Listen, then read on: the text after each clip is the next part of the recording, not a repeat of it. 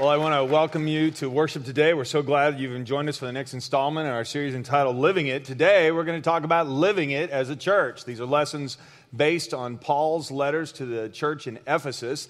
It was a port city on the western side of what we call modern day Turkey. And uh, when Paul started a church there, uh, he stayed there for a few years, got it up and running, went off and started some other churches. And then, when he was imprisoned in Rome years later, he wrote a letter back to them. And one of the things he told them was they needed to stay encouraged, they needed to stay working together about why they'd been started. Uh, today, we're celebrating the one year anniversary of an extension of our church that we started. And uh, today, we're doing something a little bit different. Normally, we send the video from uh, Prattville down to Pike Road, and today we're sending the video up to Prattville. So, hello, everyone in Prattville. Can everyone here say hello to everybody in Prattville today? There we go. so, yeah.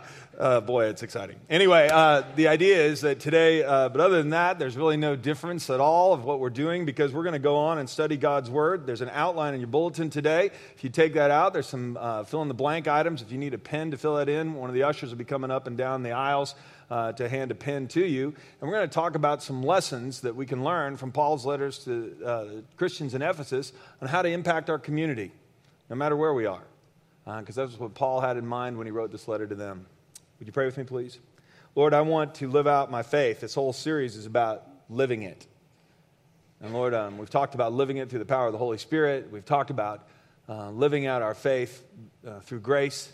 And today we want to talk about living out our faith as a church because we're not in this by ourselves. And there are many people who don't know you. And there are many people who are living their lives bound up in sin and fear and ignorance, living their lives bound up in hatred and guilt and shame. And God, we want them to be set free. And so, God, I just pray you show us how to live out our faith as a church, not just as individual Christians. I pray these things. I pray that you'll speak and move me out of the way. In the name of Christ, amen. Well, point one on your outlines, again, if you need a pen, just raise your hand and those pens will come to you. Uh, the Christians in Ephesus had a huge impact, a huge impact on their culture. This is what uh, the book of Acts tells us. When Paul arrived there, he held daily discussions at the lecture hall of Tyrannus. This went on for the next two years so that people throughout the whole province of Asia, again, that would be modern day Turkey, both Jews and Greeks heard the word of the Lord. And so Paul rented out a lecture hall. And it'd be kind of like renting out uh, a YMCA or renting out a hotel ballroom. Who would do that? Anyway, um, but so people could hear the word of the Lord. About that time, serious trouble developed in Ephesus concerning the way. That's what they called the church at that time. And it began with Demetrius, a silversmith who had a large business manufacturing silver shrines of the Greek goddess Artemis. He kept many craftsmen uh, or busy manufacturing these things, and he called them together and he addressed them as follows Gentlemen, you know that our wealth comes from this business. But as you have seen and heard, this man, Paul, has persuaded many people that handmade gods aren't really gods at all. And he's done this not only here in Ephesus, but, but throughout the entire province. And at this, their anger boiled, and they began shouting, Great is Artemis of the Ephesians. And it led to a big riot. And if you go on reading there in Acts 19, people shouted in the stadium, grabbed some of the Christians and drug them down to the stadium. And they had a big riot for almost two hours. And finally, the whole, the mayor, the city council had to come out there and calm everybody down, or else they were afraid Rome, the Roman soldiers would come in and break it up. Paul wanted to go down to the uh, Colosseum and kind of speak and, and explain what Christianity was about, and they wouldn't let him. They were afraid somebody might tear him in half. And so uh, this caused a big scene. And the Christians knew there they were having an impact. And there's a life application for you and me here. God wants us to have a huge impact on our culture too. Now, you may not be familiar with Artemis of the Ephesians. Artemis was the goddess of fertility. They had a, a temple built to her in Ephesus, in this port city. It was one of the seven, ancient, the seven wonders of the ancient world. It was a masterpiece of architecture. And because she was the goddess of fertility, the way that you guaranteed fertility in your family is you paid donations to her and then you uh, acquired the services of a temple prostitute. And so all the sailors loved to sail into Ephesus and go to the temple there. And so this was a place known for its sexual immorality. And Paul started a church right there. And when he started the church, he called people out of sinful lifestyles, filthy lifestyles, and said, hey, this isn't the way to live. This isn't the way we're going to live. Christ has so much more for us. We don't have to worship a statue. Those little statues aren't anything at all, they're just silly little statues. And so when the silversmith and all the people who'd been making these little silver shrines that they'd sell to the sailors to take back on their journeys, all of a sudden their business was off by 50% or whatever it was. They weren't selling this stuff anymore because people said, well, that's not a God at all. That's not the way to live. And so there was a big impact on the culture. Jesus said, You're the light of the world. This is what he told the disciple, his disciples. He said, like a city on a hilltop that cannot be hidden. No one lights a lamp and then puts it under a basket. Instead, a lamp is placed on a stand where it gives light to everyone in the house. In the same way, let your good deeds shine out for all to see so that everyone will praise your heavenly Father.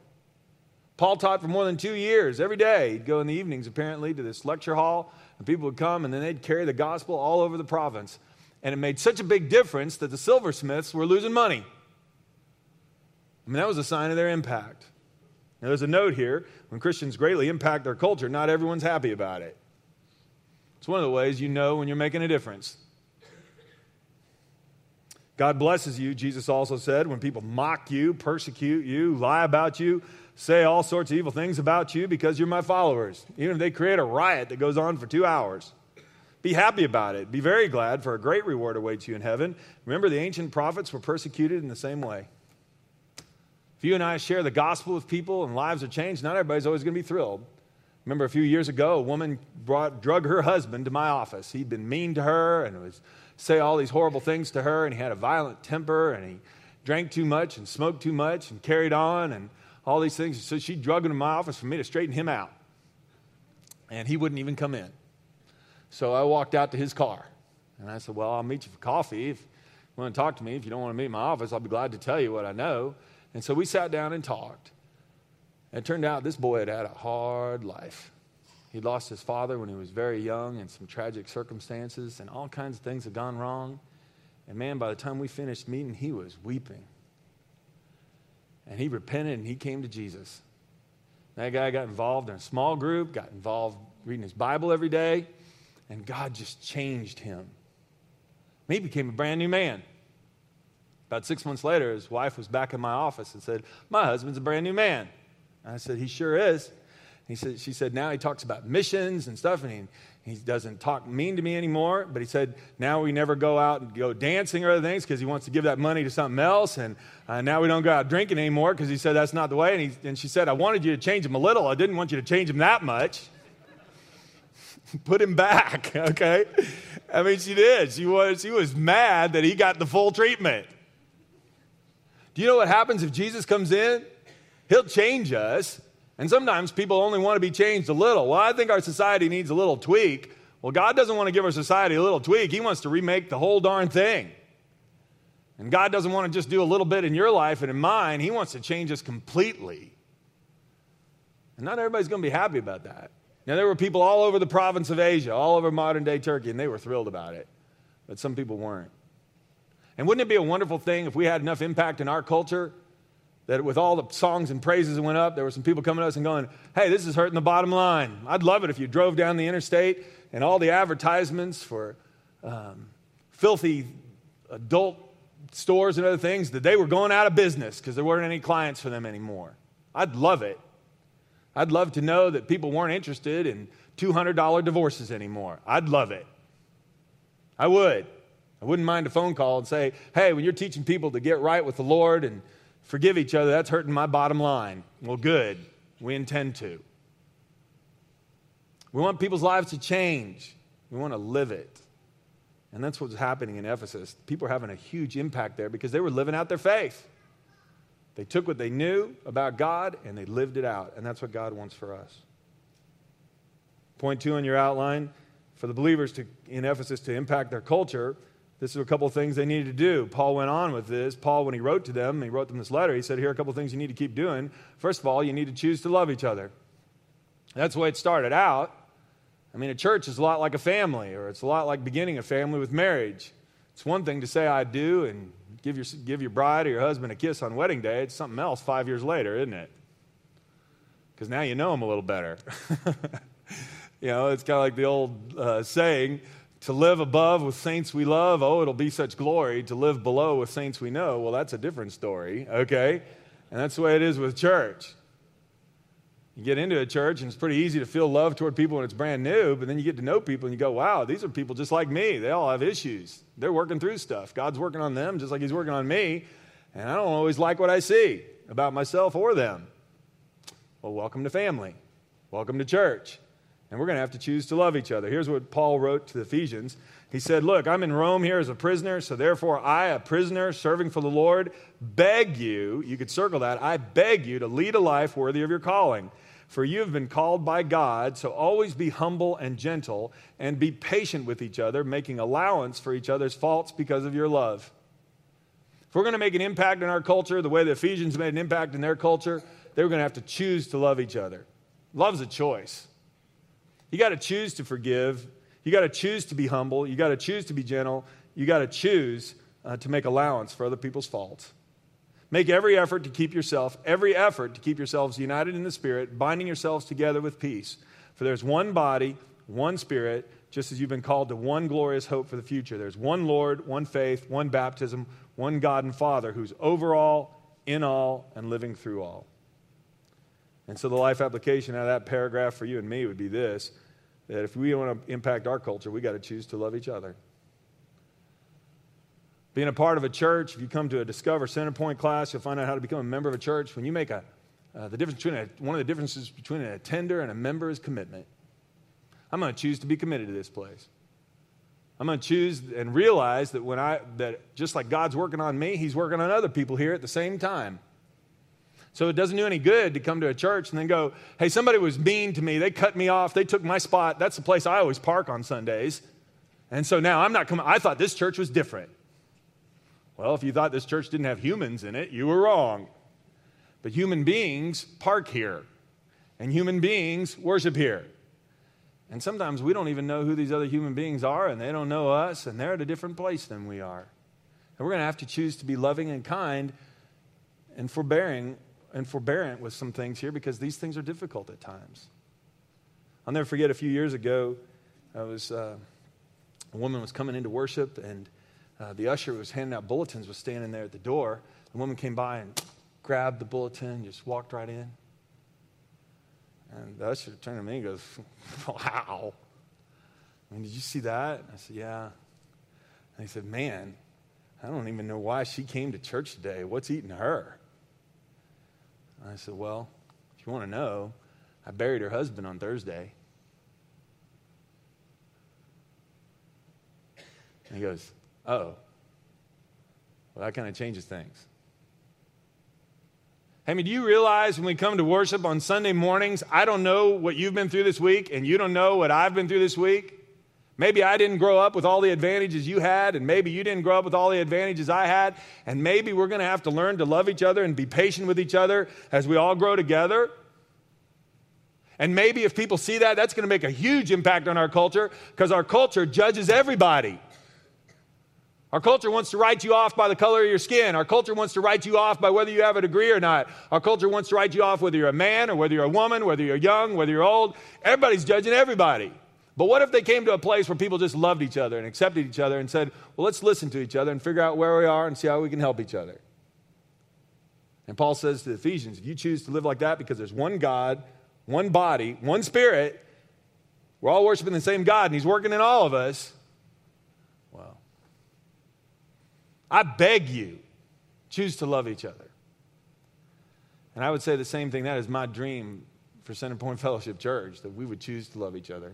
And we would always remember I don't know where everybody else is. I know where I've been this week, but I don't have any idea where you've been. And so my prayer all the time on Sunday mornings is Lord, help me notice things and help me listen to people. And that'll make a huge difference. So, for us to impact our culture, we must choose to love each other. Jesus said, Your love for one another will prove to the world you're my disciples. Well, of course it will. Where else are they getting that? Where's they getting that? Where they, how are they going to see the Holy Spirit in me? Well, they're going to see it when He reaches out through me. And all of a sudden, there's patience where there used to be anger, and there's generosity where there used to be judgment. Paul wrote about this in his letter to the Corinthians, too. He said, Love is patient and kind. It's not jealous or boastful or proud or rude. Love doesn't demand its own way, it's not irritable, it keeps no record of being wronged. Love never gives up, never loses faith, it's always hopeful, and endures through every circumstance. Man, that's what people want to see. That woman who lost her husband, she just wanted somebody to pay attention to her. She, she came to church because she was hurting and she needed a hug. She didn't need judgment. What if we were that way? Not just on Sunday morning, but all week long. And what if people walked around us and they said, hey, there's something different about those folks? I mean, they, they're patient with each other, they're kind, they don't brag about stuff to each other. Well, now that'd be something else. So, for the believers in Ephesus to keep on having that impact, they were going to have to choose to love each other. Uh, point three, if you flip your outline over, the believers in Ephesus, to have an impact, they also needed to work together as one body. Remember, there's one faith, one God, one baptism, one body. Well, Paul went on to explain more about this. He said, Now, these are the gifts that Christ gave to the church. That's the family of God. He gave some to be apostles and prophets and evangelists, and then there are pastors and teachers. And their responsibility is to equip God's people to do his work and build up the church, the body of Christ. This will continue until we all come to such unity in our faith and knowledge of God's Son that we'll be mature in the Lord, measuring up to the full and complete standard of Christ. He makes the whole body fit together perfectly. Each, as each part does its own special work, it helps the other parts grow so the whole body is healthy and growing and full of love. And so God has arranged the church in such a way that it works together like a body. When we ask Christ to come in, He really comes in. His Holy Spirit starts working in us. But here's one of the wonderful things you'll discover if you've been a Christian for even just a short amount of time that the Holy Spirit stirs up certain things in you. He expresses Himself in different ways in each one of us. And some of us, He wants us to be involved in teaching. Some of us, He wants us to be involved in serving. Some of us, He wants to be involved and go out and start new works. When, when it says that the Spirit gave some to be apostles, well, that's people who go and start a new church somewhere.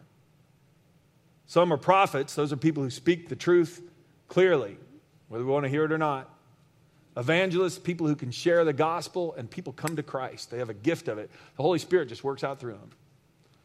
A friend of mine, I, I mean, I've got to get some evangelists down here sometimes so you can meet some of these guys who have this just a gift for this one of my friends is an evangelist, and that guy, it's so funny. I, some of us in ministry, we got together a while back, and we all had dinner together, and we were all attending a conference together. And this guy is just an evangelist. I mean, he's just got the gift of evangelism. And sure enough, we were sitting down at dinner. By the end of dinner, the waitress was, who was serving our table was kneeling at the edge of the table, asking Christ into her heart. We shared a cab on the way to the airport, and the cabbie pulled over and prayed to receive Christ. I go, How do you do that?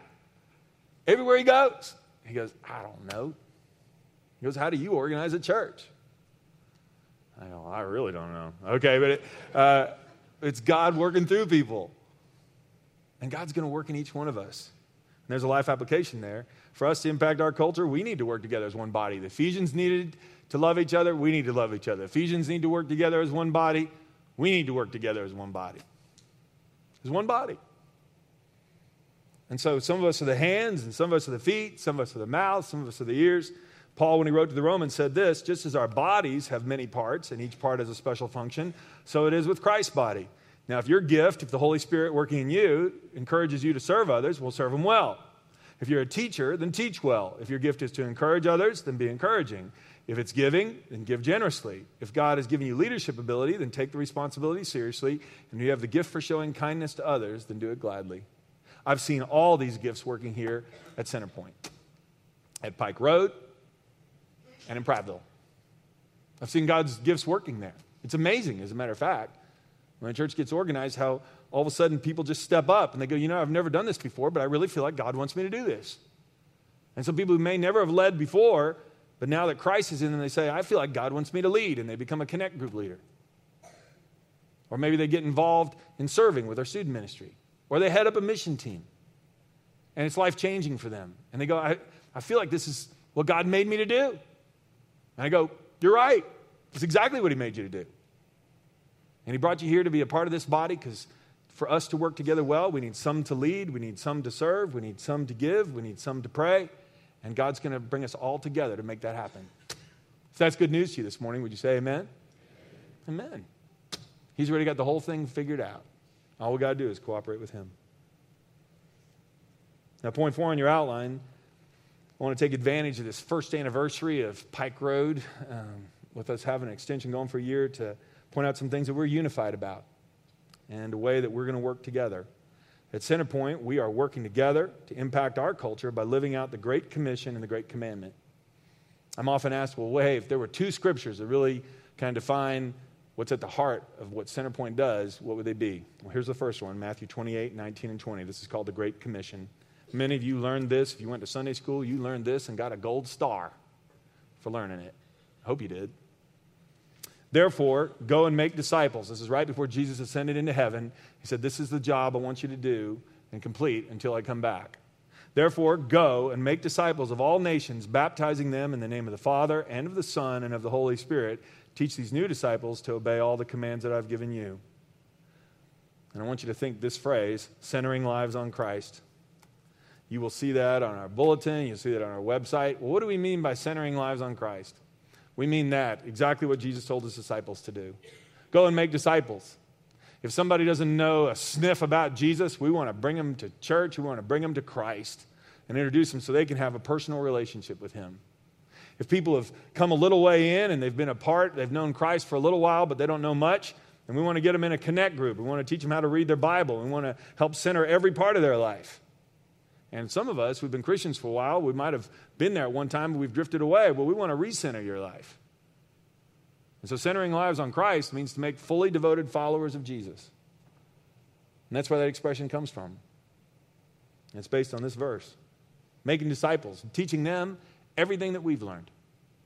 Because we want to pass on what Jesus taught his disciples. We want to teach them, in fact, how to teach others.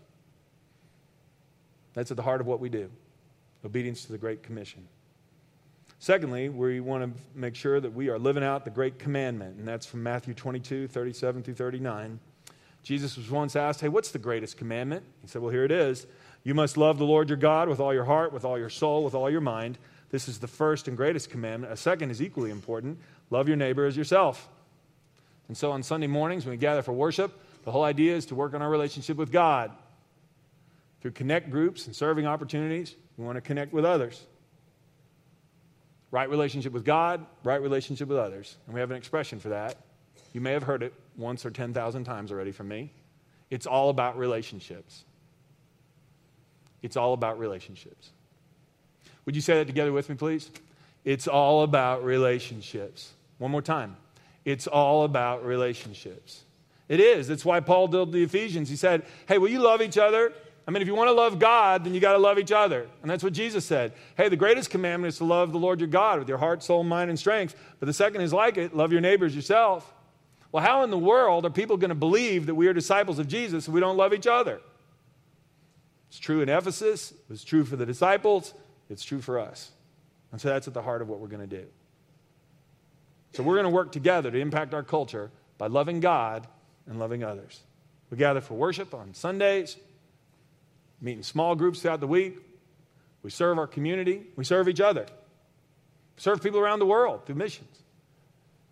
And that's why we do these things. Now, one other thing I want you to understand our primary ministry strategy is multi site. And this is something that makes us kind of unique. We're not the only people doing it, but something not every church has done. And many of you may not have grown up in church that did this. It's a strategy called multi site, where we can be one church in multiple locations. In fact, here's a definition of multi site that you might find helpful. A multi site church is one church meeting in multiple locations, different rooms on the same campus. In Prattville, we have a, an unplugged service at 11 a.m. downstairs while the other service is going on upstairs. We have an 8 o'clock, 9.15, 11 in Prattville. We have a 9.30 here at Pike Road. We can meet in different rooms, we can meet in different locations in the same region or in different cities, states, or nations. A multi site church shares a common vision, budget, leadership, and board. And here are four reasons we do this. Through multi site, we can bring our church to people who will never come to us. Too far for them to drive. They might visit once or twice, but they go, I'm not driving that far. We can grow larger and smaller at the same time. I mean, think of it. You try to attract 2,500 people to one place or 250 to 10 places. There's 250 to 10 places. Well, then there's no parking issues and plenty of donuts. Okay. We can mobilize exponentially more volunteers and leaders through new ministry opportunities. And it's one of the things that excites me the most is to get new leaders up. Because every time we start a new church, we don't just need a couple more ushers, we need a whole new usher team. We don't just need a couple of greeters, we need a whole greeter team and somebody to lead it. And so some of the people who were volunteering before are now leading at the new site. And finally, we can reach more people for Christ. Because you understand, I mean, now I can invite people who live in my neighborhood. And they'll come with me. Now, I want you to uh, meet a friend of mine, Clay, if you'd come up here. I want you to meet Clay Carroll. Clay and his wife, Sydney, um, were, uh, uh, how you doing, Clay? Great, good to see you. Let me get a microphone for you here. There we go. Thank you. Um, Clay, you and uh, Sydney became a part of Centerpoint, what, about a year and a half ago? Yeah, back in uh, July of last year. Yeah, and where do y'all live? Uh, we live in Pike Road. Okay. And so you guys were driving up here on Sundays. Yes, we were driving. We were um, invited to come by, uh, by a friend of Sydney's. And matter of fact, we sat right over there.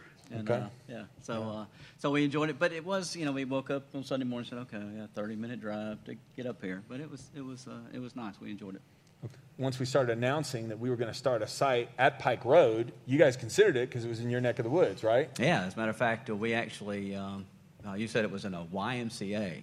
And we thought, wow, YMCA. Okay, so we, we went to look. We actually drove to the YMCA and looked at it and said, okay, well, we're kind of trying to vision this. And we started praying, uh, you know, searching the Word of God. Said, what do, what do you want from us? Because we, we knew we loved it here, you know, and it's kind of a step out of your comfort zone to, to go somewhere else when you're used to this. But, um, uh, but we met Don Darlin, and uh, he The site was pastor the site there. pastor there. That's right. And um, he um, he talked with us about it, and uh, we decided, yeah, this is. I think this is something we want to do because we looked at it and, and started as a as a mission.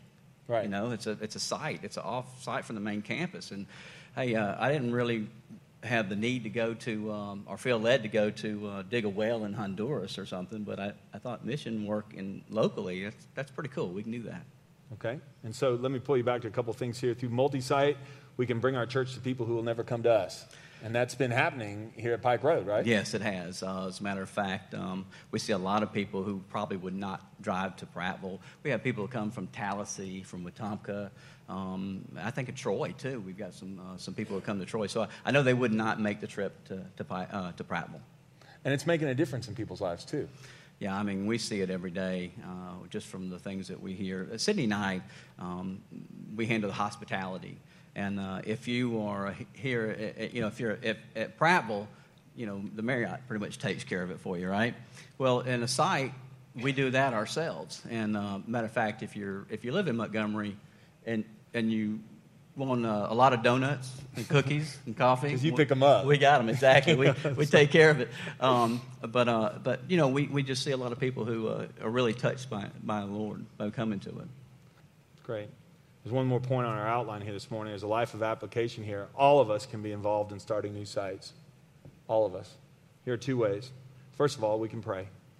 Jesus said the harvest is great, but the workers are few, so pray to the Lord who's in charge of the harvest and ask him to send more workers into his fields. We've been praying that as a board of elders since this church began, and God's been raising up people just like you. Um, secondly, we can go when God calls us. When Isaiah was called by the Lord to be his prophet, here's what he wrote. He said, Then I heard the voice of the Lord saying, Whom shall I send, and who will go for us? And he said, Here am I, send me. And Clay, when uh, we announced all this stuff that we were starting something at Pike Road, did we have to twist your arm for you to go, or did you really feel like you and Sydney felt like, hey, this is something God wanted us to do? Uh, we knew it was something God wanted us to do. We had we had prayed about it, um, talked about it, read about it. I mean, just we just knew it. It it, it was just not even a decision. It was Right. something that we knew. We felt real strong about. I wanted you to hear from Clay. I want you to stick around for just a second here. I want us to have a word of prayer. But I wanted you to hear from him as somebody who understood that God is going to work in people in a lot of different ways and going to take us to places so we can reach more people for Christ. And that's the big vision of our church. It's where we're going. It's why we call it Center Point. The church in Prattville was the original hub, if you will, and from that we went a lot of spokes. We thought about calling it Hub Fellowship Church, but that didn't sound great, and so we settled on Center Point. It's the center point from which a lot of extensions will go out. On the back of your bulletin today, um, there's a flap, that flap that we talked about that has been announced for uh, if you ever want to be a part of a, a Discover class or a baptism class. Well, that flap also has on it the whole idea of multi site. And today, if the Lord's challenged you, maybe you live at a part of um, that where you have friends, you go, oh, this is a dream come true. I've been inviting my friends and they won't come. They say it's too far, and you'd like to be a part of multi site. We've been praying, and we'd like to know if you're interested in that. So just check that box and tear this off and throw it in the white bucket on your way out. We'd love to hear from you. Let me have a word of prayer for us today. Lord, I want to thank you for Clay. I want to thank you for Clay and Sydney going out to Pike Road. I want to thank you because I, I want our church to reach lots of people. I thank you for the Christians in Ephesus that carried the gospel throughout the whole region, throughout the whole country of Turkey. I thank you that it made such a big difference. The silversmiths didn't have anybody to sell their little trinkets to. And Lord, I'd like for us to make such a difference that it made an impact on our culture that way. Lord, I thank you that the Christians in Ephesus loved each other and put up with each other. And I pray that we will too. Lord, I thank you they worked together as one body, and some would serve, and some would set up, and some would break down, and some would teach, and some would go out and bring new people in. I pray that we'll do the same. And finally, Father, I pray that you'll guide this church wherever you want it to go. We are your servants, we are your children, and we ask for your leading. We pray these things in the name of Christ Jesus. Amen.